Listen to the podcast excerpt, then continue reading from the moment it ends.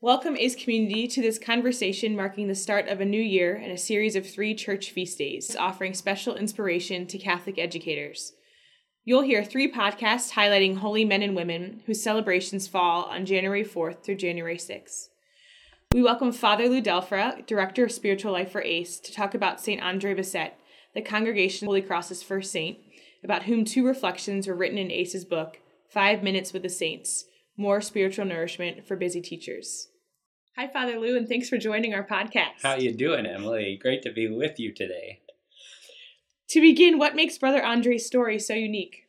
Well, I think one of the things is just the utter improbability of it all. Um, this was a man who, um, you know, they had to baptize immediately after his birth because they did not believe he was going to last through the night. He was born sickly. And frankly, he remained sickly the whole rest of his life. Um, he never topped five feet tall in his entire life. He was chronically sick. Um, and this man lived to the age of 91. Um, so there's just an there's just an improbability to his whole life. There's an improbability to his vocation. Um, he was orphaned at the age of 12. Um, he was unschooled, and we think now he was probably illiterate for his whole life. Um, at a certain point, he had to flee rural French Canada because of socioeconomic reasons, just to escape poverty, and headed to Montreal looking for industrial employment. And uh, there, he dis- he kind of discovered um, he began to hear a vocation. Um, what he discerned was a vocation, and was promptly rejected by the Congregation of Holy Cross because of his lack of education and his chronic illness um, and and and so there's just a um, this is not a, a saint story that was like perfect from from second one. In fact, it was imperfect from beginning to end. So pretty amazing. Great. So Father Lou in, thinking about Brother Andre's life, what spiritual gifts do you think he especially embodies that could be inspiration for us or goals that we for us to emulate? Yeah, well, I think um, it's connected to the improbability of his life and vocation. Um, he, he just displayed an unbelievable trust that no matter um, the obstacles that were in his life, and they were so many, he never let go of a faith that God was powerfully working somehow in his life. And so he just kept persevering. So that spiritual virtue of just perseverance uh, and faith is um, is so prevalent in his life. He had a special devotion to Saint Joseph, and when you think about the little we know of Joseph from the Gospels, um, their lives uh, parallel each other uh, quite a bit. I mean, every time Joseph comes up in the Gospels, it's hardship, right? Um, it's, you know, your betrothed is pregnant and you're not married yet, uh, but I want you to do this anyway. Um, hey, time to get her out of here. Herod's on the move. Um, and so Joseph's life was one of constant hardship and, if you will, kind of swimming upstream. And so, probably not surprising that Andre had such a um, connection, spiritual connection to him. And uh, so, again, I think that's something for us to, to emulate um, this uh, a devotion to Saint Joseph.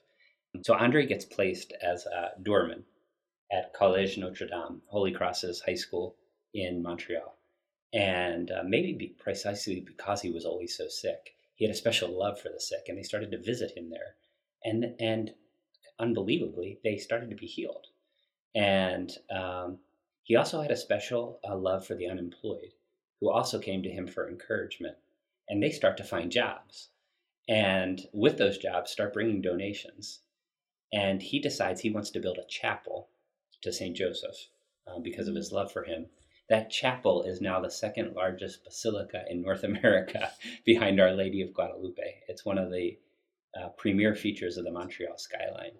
So, um, so just a, you know, just an incredible story. Great. So, in thinking about his life, what do you think Brother Andre's relevance for believers today is? Yeah, you know, for anyone who is feeling discouragement of any kind, this is a saint for you. Vocations never just kind of unfold in a straight line they always take twists and turns and lead us into periods of darkness and dryness and confusion sometimes. How, how can God be at work in this, what I'm experiencing right now. Um, and I think his story is one that gives us gives us a faith that um, no matter what what apparent failures are happening in your life, um, God's still working. God's still working.